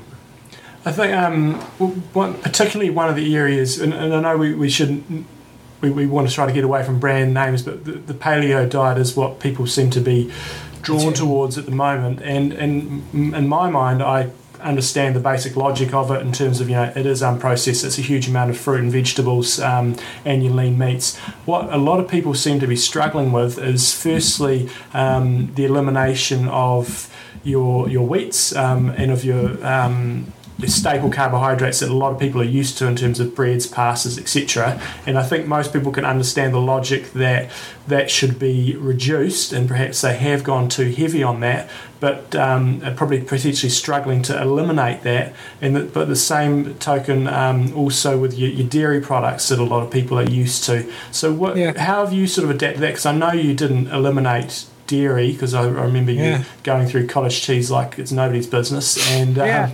And have you eliminated those things? I know you eliminated bread there, and I used, to, I used to tease you. I used to I used to cook this hot bread um, at home, and God, yeah, I would get really pissed off. The bread machine, man, that thing was killer. I, I, I think most I think a lot of people will find that they perform better on a low gluten diet Mm-hmm. Um, and I don't mean a no gluten diet, I mean a low gluten diet. Uh, I happen to be somebody that holds a lot of water if I eat a lot of bread.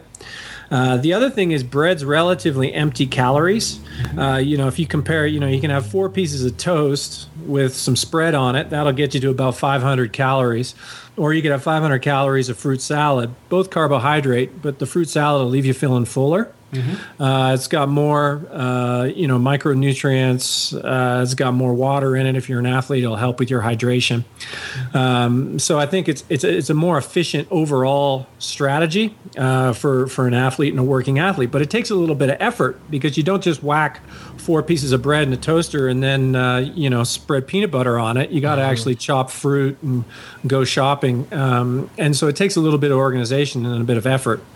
So that's that's one thing. You know, if we're talking about bread, uh, I think bread's kind of like dead calories. It's sort of like sugar. Um, the the other thing is that it's relatively straightforward. You know, I, I eat a ton of quinoa, and um, uh, and for people that haven't heard of quinoa before, it's Q U I N O A, and it's just a seed, and um, you know, it's uh, you cook it just like rice. You use it like rice. You can use it like oatmeal.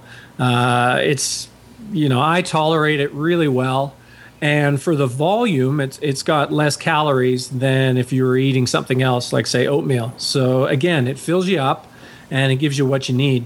Mm. Um, and I think that is, you know, I think you, you should just be looking at areas where you can change rather than you know looking to eliminate. So I think nutrition is a gradual shift. The way I eat now has been evolving over well, probably 15 years since Johnny and I were living together. Mm. Um, and, and, I think where people tend to go wrong and where they run into this big struggle is they decide, well, today's the day, and I'm going to completely change the way I eat. And, and that just doesn't work. I mean, it needs to be gradual change. And, and where should people focus? I think bread's an easy thing to focus on mm-hmm. um, because it's, you know, it's relatively low uh, in terms of nutrients. So you want to kind of swap that out and get something that's got a few more nutrients in. The other thing is sugar. You can, you know, and that's where dairy comes in. A lot of people use their dairy really as a sugar uh, crutch. There's a lot of sugar in yogurts that people can have. Uh, and and really, there's just an excuse again, just for easy calories. I mean, you can throw down. I mean, Johnny's seen me do it. I, you know, I could throw down a liter of, uh, you know, a kilo of, you know, low fat yogurt, and it doesn't really do anything other than just pour a bunch of calories into me. Mm. And and I think again, it's just you want to be thinking nutrition rather than be thinking, all right, certain things are bad and certain things are good. I mean, there's a you guys know John Hellemans down in New Zealand, mm-hmm. and I'm mm-hmm. sure you've had him on the show before, or maybe, or if you haven't, no, we have, we have, once, yep. Yeah, and uh, you know he he doesn't have any brand names. It's just you know good balanced nutrition. Don't overeat. Make sure you're giving yourself enough fuel to recover, and don't get too wrapped up. I mean, by the time you know this paleo thing gets really extreme, you know, by the time you're worrying about whether you're having a banana versus an apple, mm-hmm. uh, you know, odds are it's pretty good your overall nutrition. And you know, so I think people that tend to struggle. They, they either say, oh, it's too difficult to change, or they're just trying to change too much at one time. Mm. What about in terms of um, uh, this? Uh, again, we've had a few questions on that. When you're in a very hard training phase, and let's say Epic Camp, yeah. for example, um, again, people are saying they're really struggling and they're, they're running out of energy, and, and their their understanding of it so uh, is they're not taking in enough carbs. How do you did you sort of approach, uh, say, an Epic Camp style camp where yep. a lot of us just go bananas and it's just a complete carb fest? Um, how did you sort of approach that? Yeah, that's a really good question, Johnny. So uh, there's a there's a few there's a few concepts that I want to share with your listeners. The first is your sugar threshold. There's an amount of training that you can do each day where you're not going to require a whole lot of Coca-Cola and a ton of sports drink. Um, you know, for instance, if all I was doing was an hour worth of walking and an hour worth of yoga every single day, I could probably be on a very low carbohydrate uh, diet. I mean, I know I can't because I've, I've, I've, done it. So, the amount of carbohydrate that we actually need is going to depend on our activity. And as well, it'll depend on the intensity of that activity. Now, because we each have different uh, abilities to burn fat, uh, if, you, if, if you're an athlete that tends to uh, not lose weight, even when you're training uh, you know, at moderate levels, then your fat burning might not be all that great. Uh, so, uh, you know, as a result, if you're going to do a, something like Epic Camp or you're going to do a really intense block, you're going to find yourself getting sugar cravings. And when you and you're going to need to feed those sugar cravings if you want to do training. So what you need to understand as an athlete, particularly if you're an over overweight athlete or an athlete that's looking to lean out, is you're going to need to trade off training stress with the ability to, to use fat. Um, and that's why the best time to lean out is during the uh, early season and when you're doing your base training because you're not under a lot of pressure to do a lot of highly intense training. Uh, and, and I think so that's the first concept. And so an athlete that's 20 pounds overweight is going to get a lot more speed to the finish line, particularly for Ironman and half Ironman, by getting rid of that fat than they are by doing a bunch of highly intense training that they're, they're not going to be able to access on race day. And this is an essential point for Ironman. Um, you know, you, you got it. You got to get the weight off and you get the weight off by uh, having a balanced diet that's low in sugar. I mean, I think that's the easiest way to explain it. And and I get people to focus on processed sugar uh, as opposed to you know trying to eliminate fruit and stuff like that because the the fruit I find leaves people feeling relatively full, so they don't overeat on other things. Mm.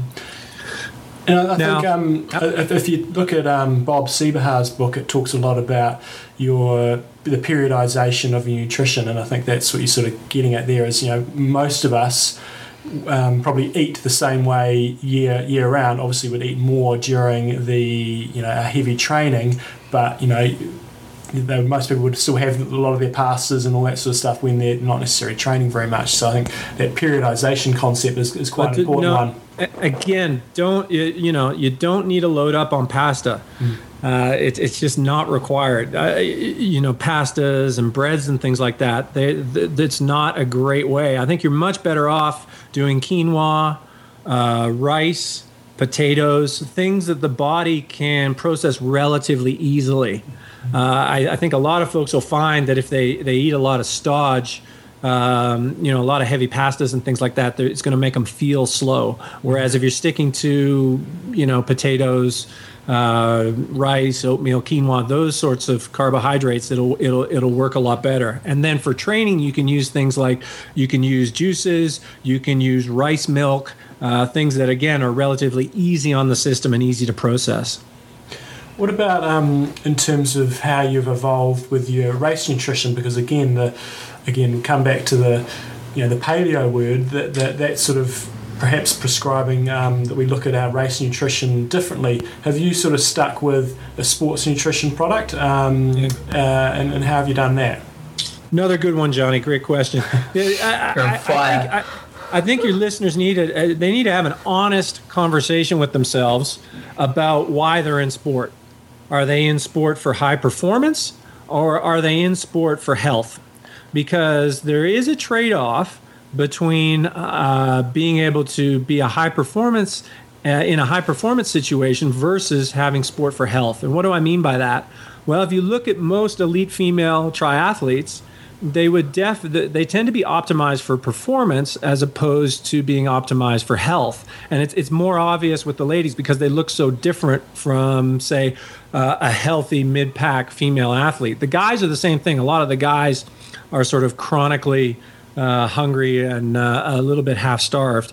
Uh, you know, when you look at those incredibly lean athletes, and that that may be viable for a few years, but if you're a working athlete, you may not necessarily find that your best best lifetime health uh, results from you know emulating uh, the absolute best athlete's nutrition. So that's kind of a little opener. Now, in terms of racing, it's totally different. Uh, you know, I've got what I've got my my daily nutrition, my training nutrition, and my race nutrition. You know, if I if uh, you guys must have, you guys I know you guys have Mac on. You know, Mac talks yeah. about Coca. Mac talks about Coca Cola at Ironman. Uh, and you know that's that's my uh, race beverage of choice. If if I could do my entire day on cola, I would.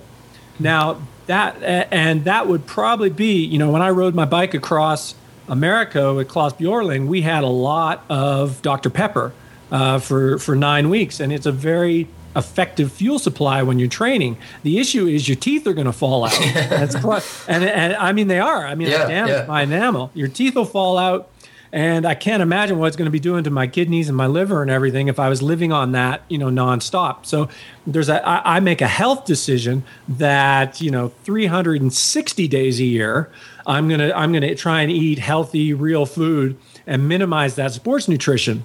And then when I race, I'm going to go full throttle with like sugar and caffeine with cola. Uh, and and that and, and, that's my racing nutrition, which is totally separate from uh, you know my day to day nutrition. So, so I, I, think if you try and do an Ironman on nothing but you know cashews and bananas it's not going to go all that great for you unless unless you're going to be out there 14 15 hours in which case your overall intensity is going to be pretty low and you could probably get through the whole thing just eating real food. So what's your current strategy? Like in because i know you're mainly doing um, half ironmans now. Are you basically yeah. solely fueling yourself on coke or are you supplementing that with no. other things? Oh you mean in a race? Yeah Okay, well, you can't get cola on the uh, you can't get cola on the bike leg. So I, I use I use Infinit, and I and I like their heat mix because it has a, a, few more electrolytes in it. So for for my for my bike nutrition, I'll use Infinit. The run, I tend to just go with um, I tend to go with cola because you can get it uh, on the run. And then in my, my training nutrition, here's something I do that's different from other people. In training, I'll actually train on the Infinit recovery stuff. So I'll train on a recovery drink. And the reason for that is I want to get some protein in me across the day. So on my long rides, uh, in particular, I'll, I'll, have one or two bottles of recovery that I'll use strategically across the workout. The other thing I'll use when I'm doing epic style training, multi day training, uh, I want to keep my digestion settled. I'll snack on nuts across the day so I got a source of fat. So that, again, that kind of, I, don't know if any of you guys ever, I mean, everybody's probably had it. You know, if you ever try and live on like Gatorade for 10 hours, there comes a point where your digestion just totally rebels. And then you just got to go to, you, you know, you got to hit the porta potties and that. So, so if I find if I can keep some real food across the day, protein and fat, I can keep my digestive system settled down. So I suppose the one thing, you know, like if, if our listeners have been listening to our, this show over the last kind of two months, we've had a lot of kind of talk around this nutrition discussion, and, and I think if anything, we've probably created more confusion than people than anything. So I suppose if, if we were kind of trying to condense it down to some basic guidelines, what do you think those guidelines should be?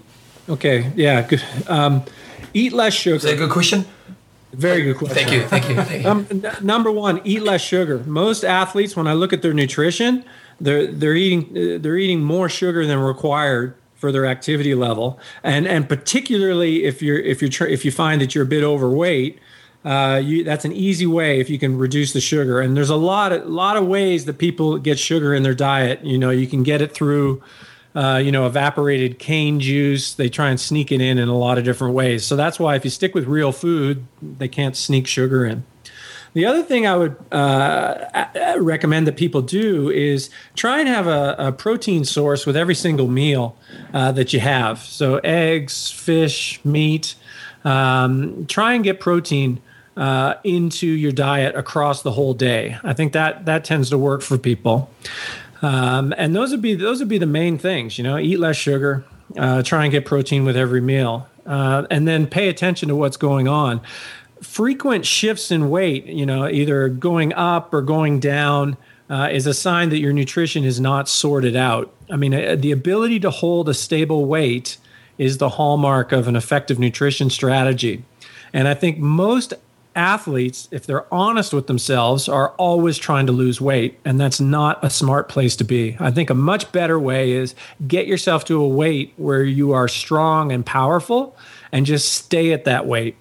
And then, you know, maybe trim your nutrition a little bit when you come into a, uh, you know, a key race where you might want to be a touch lighter. But if you can get to a stable training weight where you're not binging, you know you're you're recovering well and you're training well then you've got an effective nutrition strategy and trying to you know trying to get the next magic supplement or the the next magic diet is not the right way to do it. It's not required. So no sugars um, no you miss you, you no eat oh, less sugar. less sugars sorry. You, you, yeah and that, and again it's really important. Don't eliminate stuff. Just just you know if you've got a change you want to make then just you know like cut cut it in half. So you know, if you're eating pizza six days a week, if you go to three days a week and you, you replace those other three meals with you know chicken stir fry with quinoa, you're going to be ahead. And I think where people go wrong is they try and go cold turkey on themselves, and then they get frustrated and they say, "Oh, it's too difficult," or then they start, you know, making up stories. Oh, I just have low energy, so I got to go back to eating Mars bars. Yep. Um, you know, you're just fooling yourself. So less sugar, a bit of protein with each meal, and obviously unprocessed foods as much as possible. Yeah, yeah, and and uh, you know it. it uh, keep it relatively simple. I mean, it doesn't need to be complex. I mean, you know, the basic meals that I eat: scrambled eggs with quinoa, a uh, huge salad with some sort of protein. I eat wraps, stir fry. I mean, those. That's it. I mean, it's, it's pretty straightforward. You don't need a lot of sophistication to have an effective uh, strategy. Johnny, you should share your beetroot burgers with people. Those things are good. I, sh- I should put them in my recipe book that I've. Uh, it's been milling on the side years. for about ten years. Beetroot. burgers, There you go. Good one. Um, we had a couple of questions from some listeners. Tim Gardner was saying he's in his Ironman build up to Ironman Wales. He's bought the paleo books as he's interested in doing that. But is that something? I know we've discussed um, the, the, rationale behind changing nutrition, but in terms of timing for people that are in an Ironman build, say they're looking at, they say they've got um, Coeur d'Alene at the end of the month, they've got Placid in July, or or Ironman UK in August or whatever. How, is there any sort of tips you'd give them in terms of um, uh, doing this in a, in a safe manner so they don't uh, their, their body doesn't completely rebel on them? Yeah, I think the um, uh, again incremental change would be my recommendation, mm-hmm. and and I think uh, you know overall the reason we gain weight is is it's not what we're doing while we're training; it's what we're doing when we're not training. So if he's going to focus on something, try and clean up your non-training nutrition, and by that I mean just try and make it a little bit more healthy. Uh, and and I think if you focus on nutrition and health uh, with the changes that you make, you can supplement your Ironman training. During Ironman training and during your long sessions and your key sessions, it's really important to learn how to effectively fuel yourself and hydrate yourself. So I wouldn't try and do anything fancy there in terms of, you know, use the sports nutrition products, uh, teach yourself how to eat, um, particularly for the stronger, larger men. Uh, you got to learn uh, and, and you got to prove your hydration and your nutrition strategy well before race day. Uh, would be my advice to him. Cool. And one other one we had from Nick Hutton, and this is related to the paleo diet. Given the average caveman didn't live long beyond their late 20s and early 30s, how is he planning to um, combat osteoporosis and poor dental development due to the low calcium content of the diet? What is he substituting for saber-toothed tigers and woolly mammoths, given the staples of the paleo diet are no longer available? So, calcium side of things, because because I know the, the paleo diet sort of is, is no da- dairy. No dairy. Um, so you're saying you, you know you, you, you still have dairy, but you know, it's all in moderation. Yeah, I mean uh, the. Uh, I mean, I, I know the technical answer to get into a scientific argument with Nick, but my, my advice, rather than arguing and worrying about not being able to get woolly mammoths, would be just eat a balanced diet. I mean, you know, that's why this whole getting hooked on brand names is a waste of time because Yeah. you, you're going to choose one thing and then you're going to have an argument about it and it's going to completely distract you from the big point, which is that real food is superior to Taco Bell and McDonald's. I mean, I don't think anybody's going to argue with that. Uh, and don't go too far one way or the other. Try and, you know, just be balanced and just look for appropriate levels of carbohydrate. And then the other thing that uh, I really want to touch on because you, you talk about metabolic efficiency. Metabolic efficiency for a lot of athletes is really just a fancy name for chronic depletion. So the athlete is looking for an excuse to undereat. Uh, it's attractive to people that think they need to lose weight. Uh, people that think they can go fast if they can just get skinny enough and just deplete enough. And that's why the focus needs to be on strength, quality of training, and speed of recovery um, you know, if, you, if you're training appropriately, you'll get enough depletion on your long days. You don't need to teach yourself how to do an Ironman on nothing but a bagel. I mean, it's just not going to work. You can't go fast if you're not eating. It's just the way it is. Um, and, and that's why, you know, like one of the advantages I had when I was doing fast Ironman races was that I could tolerate taking in 600 calories an hour on the bike and that gives me a huge advantage in terms of being you know being able to process calories and having calories on board maybe that still haven't been processed but they're in my gut. And then i'm using fluids and things like that across the marathon and i'm able to go really fast. Um, going fast, particularly for a man, requires the ability to produce quite a bit of energy, and you just don't have enough glycogen in your body for an Ironman to go fast on no food at all. Doesn't work. I mean, you just can't. It just, just can't can't be done. So, so why, how, why for you? How, how did you and how did you enable yourself to be able to tolerate that amount of calories um, during the, the bike league? Well, you used to, you know, swim swim five thousand meters at QE two pool. Doesn't exist then get- anymore. Can't do it. Can't do it. Doesn't exist. Okay, so you know, eat eat my first breakfast and then go swim five thousand meters long course. Get out of the pool and have uh, oatmeal with smoked salmon, uh, maybe some recovery drink. Get on my bike, ride a century. Uh, you know, using my Ironman nutrition strategy, get off and run 10k. I mean, you know, just train yourself to eat and drink. Uh, I think also get really fit in your low to moderate intensity zone. In other words, have the ability to produce decent power with your heart rate down. And for me, let's say I'm riding a half Ironman uh, at 150 beats a minute, I got very, very efficient at 130 beats a minute on my bike. And so I was able to tolerate uh, calories and things like that. And then during race day, I'm not obviously I'm not eating oatmeal and smoked salmon when I get you know in T1. Instead, I'm having sports drink and things that are easy for me to tolerate and easy for me to process. And then everything's easier on race day. And then your heart rate might be a little bit elevated. Say you're in the low 140s until you settle.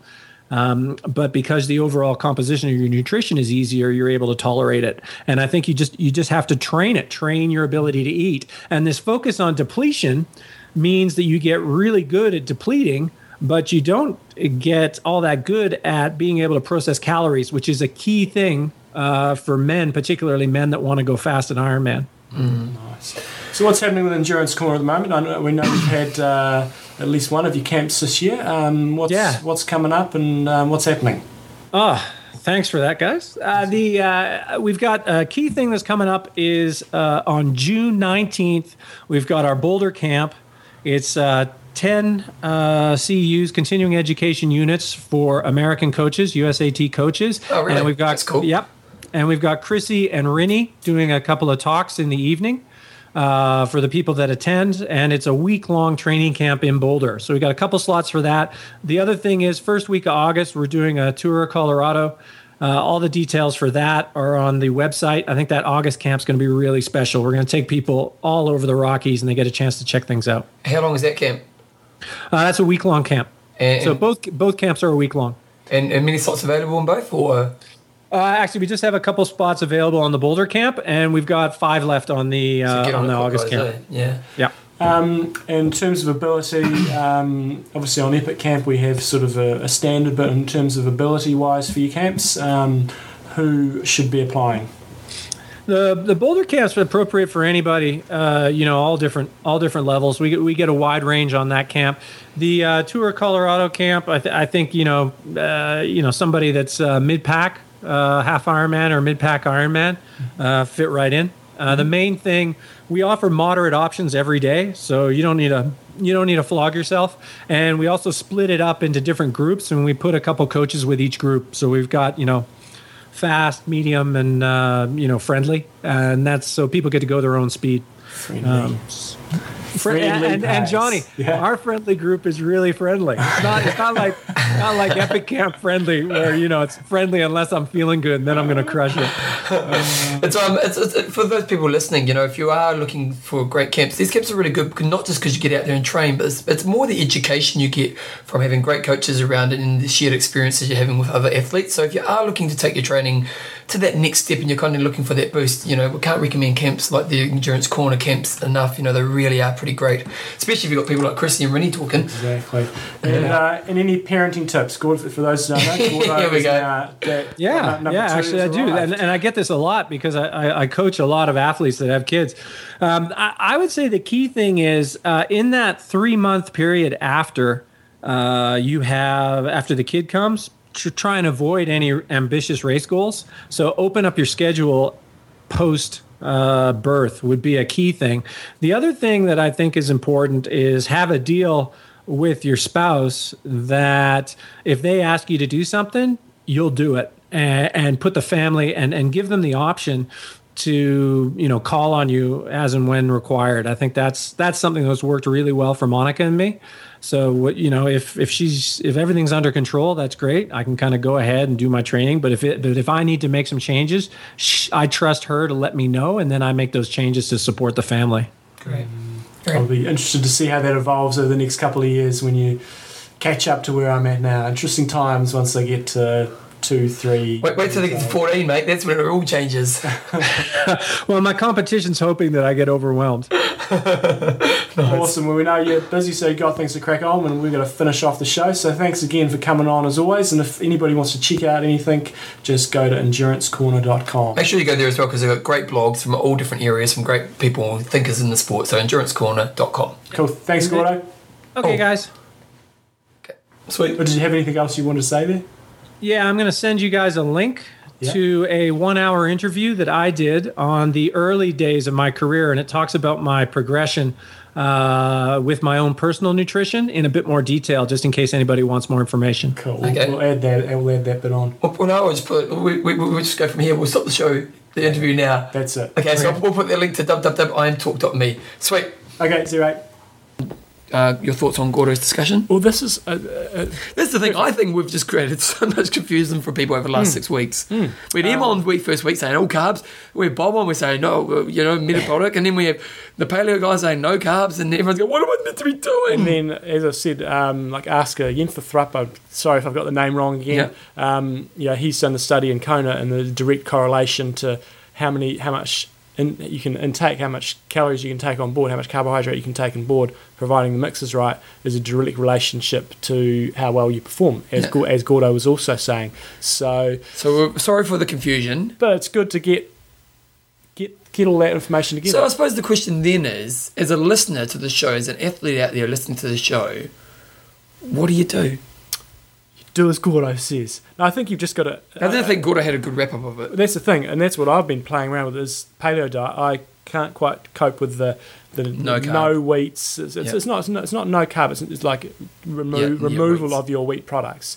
Um, so what I've done is I've reduced that significantly, and I'm looking to pick up other areas, but I'm not into elimination of things. Same with dairy. I, I, I keep dairy in my diet, Mm. um, so that's sort of where I'm at with it.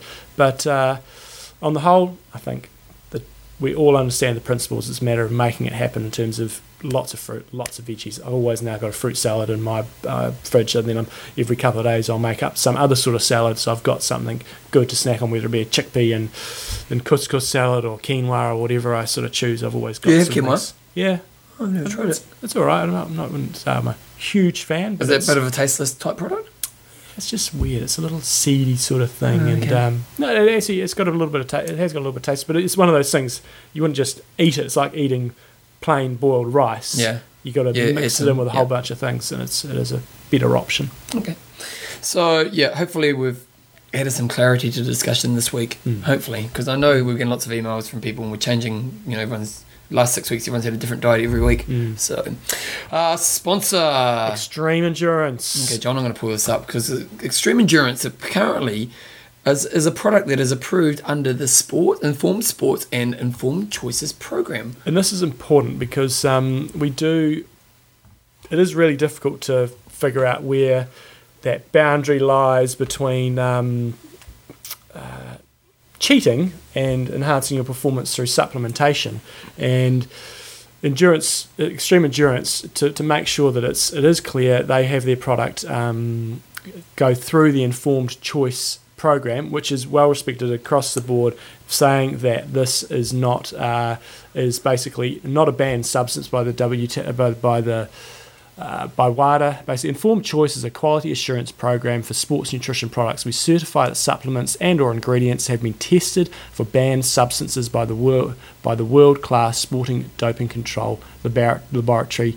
HFL Sports Science testing is carried out to standards described by the governing bodies of world sports. Different regulations and conventions exist around the world. Please select the jurisdiction that is relevant for you. And then you've got a little box you can put in find your supplement. Which is pretty cool. So let's say you're using a supplement and you're, you're unsure if it's, you know, got a negative effect or not, you can actually go to this site and write it in. And though, as, as this website's up, they've got some of the brands that are coming across, and uh, obviously Extreme Endurance is one of them. And that's re- it's really important because there have been athletes. Um, Rebekah Keat springs to mind, Yep. who basically who, it was proven that she tested positive through taking a sports nutrition product. So for the pros, it's really important. For the and for the, for the age groupers out there, yes, the chance of you getting test tested is like one in a gazillion. But it's nice just to know that you are having a product that is Do you legal. reckon many age groupers will be taking drugs? Yes. Not many, not many. Only I was going to say, mate, you're kind of. But there are people out there taking drugs. So that's, that's my point. Is yes, there are, but it's not a big percentage. But I've, I've got no doubts there are. Do you think you've ever raced someone who you thought were? Um, Even back in the day when you were kind of sharp? oh, I don't. I've never really thought about. You were it. never suspicious of anyone? Not anybody I knew. No. No, but even like in a race, you're going, oh, that guy's. Mm, I wasn't at a high enough level. uh, But uh, yeah, I've got everybody's got these suspicions around athletes that are on the circuit at the moment. Mm. Um, And I'm not going to name names. Well, it'd be stupid to because you get yourself in trouble. Yes. But so, one thing we know about extreme endurance is that you're not going to be caught done for drugs cheats because it's not illegally a non-illegal substance. So, but it's really good that they're actually going to things like informedchoice.org. Um, just you know, they're getting it tested to make sure that you guys aren't going to get any problems when So using we're- their product. If you want to get extreme endurance, um, go to xendurance.com and use the code IAMTalk, and that gives you 20% discount. And as we said before, if you're outside the regions that they currently have sort of franchises in or, or to ship directly, you can get in touch with them direct and order your stuff, and they'll sort that out for you. Okay, uh, questions and answers. Oh, sponsors Yeah, are Um, Athlinks.com we did first, think, uh, Facebook friends, and have the at your wall, wall yep. page. Uh, Coffees of Hawaii uh, vote, vote this week, team, vote, vote, vote. and Extreme Endurance. Um, they're informed. They are informed. They are We're going to skip questions and answers. Oh, you, you, well, why? Well, because it's. Uh, I've got a couple comments then. Can I comments make a couple comments? good. We'll Zaria, save- Zana, Zana, Zania Morrison. Zania. I always think Tanya with a Z. Yes, well That's that's, how I remember it. It's easy. Zania Morrison. Uh, she went to Ironman St George. She's got an Iron Talk jersey, so I'm going to put it on the website this week. And uh, Lee um, Mystic Chaos Gamble is a, a paleo type meal that he Mm-hmm. Okay, sent through. So. I'm going to put that on the website if you wanted to cook up something else as well. And I think that's all from my little. I got to do my beetroot burger. It was good of Gordo to remind me about my beetroot burger. He It's been a while them. since you made it. It has been a while. They're very, very messy. Yeah, beetroot is messy. It's a great beetroot, and then you mix it in with uh, coriander, um, breadcrumbs. You're making it tonight, aren't you? I got to look at it. breadcrumbs and a few other herbs and spices, and I think it was a couple of eggs to sort of bind it together. Very, very messy, but very, very tasty. It's Really? quality. Maybe you should make it for next beetroot. week's show. That's your mission, okay? I think actually Belinda banned me from making it. Because it made so I'm much of a mess? I'm not the best tidier upper. Uh, I'm a putter. well, so you cooked in and you just leave it for us? No, not to that extreme, but I don't perhaps You don't wipe the bench as good as, as thoroughly as her- it should. to her level yeah, of but it's, it's an impossible standard, John. She does an set an impossible impossible standard. yeah, you can't win. We've got some issues relating to her impossible standards. oh, really? Do you want to talk about that? No. Wow, yeah, there you go. Okay, then. Well, that, so so next week's question. Yeah, can wait Yes. till next week. Mm. Okay, John, what's your goss? It's going to be a long show, it'll be an hour and a half. Yep, had uh, we had public holiday over here yesterday. Oh, yeah, that's right. It was Queen's birthday. Why do we celebrate the Queen's birthday? It's not even her birthday, exactly. so I wouldn't have such an issue with it if we actually celebrated on her birthday. yeah. But hey, who complains about? Maybe it? it's an older Queen. Mm. Was it Queen Victoria's birthday? No idea. No, Um, it's not even her birthday. most people just don't complain about having a day off. Yeah, For us true. self-employed folks, day offs are like yeah, it's just another day at the office. another day at the office. Although I did kind of take the day off. so did I. Yeah. um, but, but I normally often don't. Uh, I took the family up to the Sign of the Kiwi, which is basically the top of the Port Hills. Yep, nice. And it Did you go was, to the uh, little restaurant there? Well, there, yeah. Uh, we then basically walked up um, the path To towards Sugarloaf? the Sugarloaf. We didn't Nice. make it to Sugarloaf. Got up the road, walked back around. It was raining. It was windy. Oh, really? And the family's come, what are you doing? Yeah. thought And you go, it's- it's connection time. It was good. Uh, Felicity fell asleep on the way the way back down. I had I was carrying her, and she was like, "Boom!" Fell asleep. Mum's had to carry her for the last bit. Uh, Oh, Skype's on. It's Skype's still on. Um, so that was good, and then we went to the cafe. So that was our nice little family outing on day off. Training front is going okay. Had a bit of a slightly quiet weekend, but feeling good. My, I feel my biking is slowly starting. When to you come off? Back. Oh, not for not till August. Yeah, start start of August. Got a bike camp coming. Still a couple of slots left on my camp that is at the end of June. John's Midwinter Madness, Nice. four day awesome scenic camp. So what is the route? I was, trying, I was, I was telling mate about the other day. Mm-hmm. She was giving you a plug saying, you maybe should do this camp. Mm. What are you doing? day one Christchurch Kaikoura 180 k's. We've got three groups. It's so we've got people. We've got basically a, a fast group, say a five hour 30 to six hour group, and then a six hour slow, and slower group. Um, so we'll just sort of split up. Christchurch Kaikoura 180. Have a run down Seal Colony and back afterwards. Day two Christchurch uh, Kaikoura to Hanmer. Nice, nice ride. It's a tough ride, tough, isn't it? Tough ride. Um, that's about 130k, and we'll run off the bike. We'll have a little bit of time down the hot pools that night. Nice. Next day is an optional out and back. So I'm going to try to get to Springs Junction and back. 180k. Going to be extremely difficult day, but you can turn around at any stage. Uh, It's a, it's a mentally challenging day when you know you can turn around. yes. Hey, because you're kind of like, oh, I've already ridden two days pretty hard. Uh, and then the last day will be Hanmer back to Christchurch. I wonder where the third day was going because I knew it was four days. And I was going, Mm. we're doing the triangle, so where's the extra day? Yes, so an Ah. out out and back hill day. So it's going to be good. So we've got um, What's the cost?